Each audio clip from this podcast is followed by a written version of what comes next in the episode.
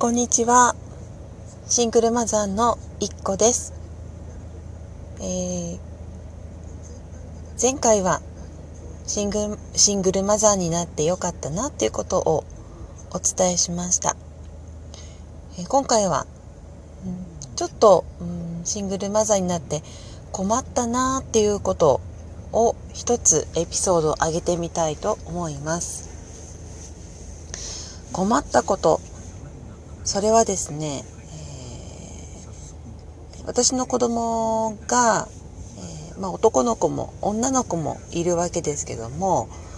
えー、女の子はいいんですけども、まあ、女の子は女の子でいろいろ、まあ、悩みとかねありますけども、え異性の子供だからこそならではの話ですけど、え温泉ですね。温泉施設に行った時に、えー、小さいうちはお母さんと一緒に入っていいんですけどもある程度の年齢になると、えー、まあ男の子は男のところで女の子は女のところでってことで、ね、ある年齢に達すると分けられてしまうんですね。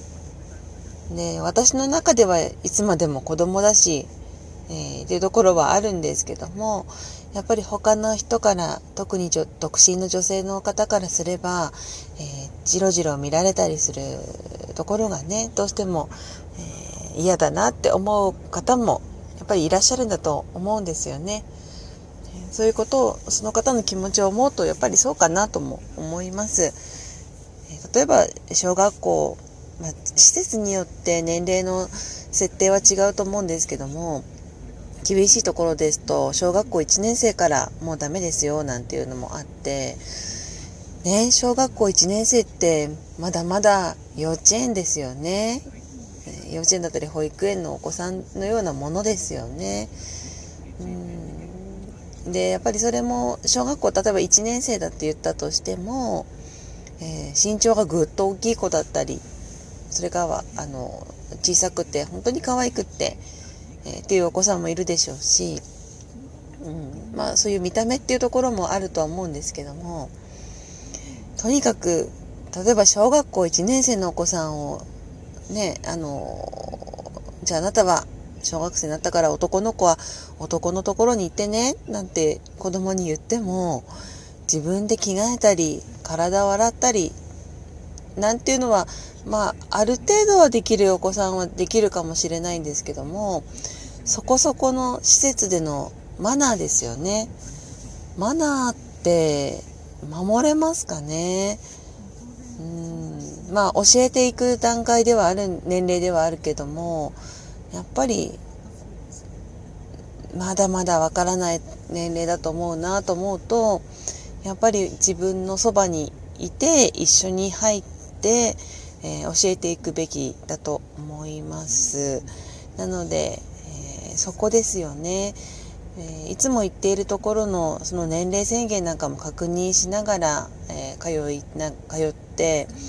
で例えば小学校3年生になってダメですよなんて言われたら、え、小学校3年生になったらもう行くことを諦める。うんまあうん、温泉ってまあ自宅のお風呂もそうなんですけども私が入りたいっていうところもあったりとかそんな時に、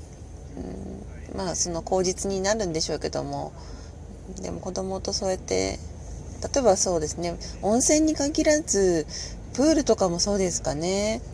プールの、まあ、更衣室ですよね。更衣室にもやっぱり、えー、ある程度年齢に達せれば子供は子供でもその男の子は男の方へっていうことで、えー、分けられてくるんだと思うんですけども。そうですね。プールなんかも最近は行ってないですけどやっぱりそんなのもあるんじゃないかなと思うと、えー、そうですね。温泉より辛いかもしれないですね。子供にとってはプールが大好きな子供さん多いと思いますので、えー、プール行きたいのになんでなんでっていうねあのことが出てくるかなと思いますね。うんまあ、その時は例えば、知り合いのお友達のねお家の方に一緒に混ぜてもらうとかそんなことも、できなくもないんでしょうけども、まあね、そんなことがやっぱりこう困ったなっていうエピソードですね。もう今はある程度大きくなっているので、え、自分のことは自分でできる、できていると信じて えー、目をつぶっているところはありますけども、まあ、そこは子供を信じて、はい、えー、お願いしていますけども、まあ、逆にシングルファーザーの方もそうですよね。女の子を、まあ、連れて行くのもね、ちょっとためらうところもあるかなと思うんですけど、どうしても連れて行かなきゃいけない時なんていうのもあるでしょうし、その家庭家庭の事情もあるので、えー、どうしても連れて行かなきゃいけない人もいるでしょうけども、周りの目っていうのがね、うん逆に女の子を連れて男の更衣室に行く方が嫌かもしれないですね。うんまあ、それぞれ抱えた悩みがあるかなと思います。えー、まず困ったことの一つエピソードでした。ではまた。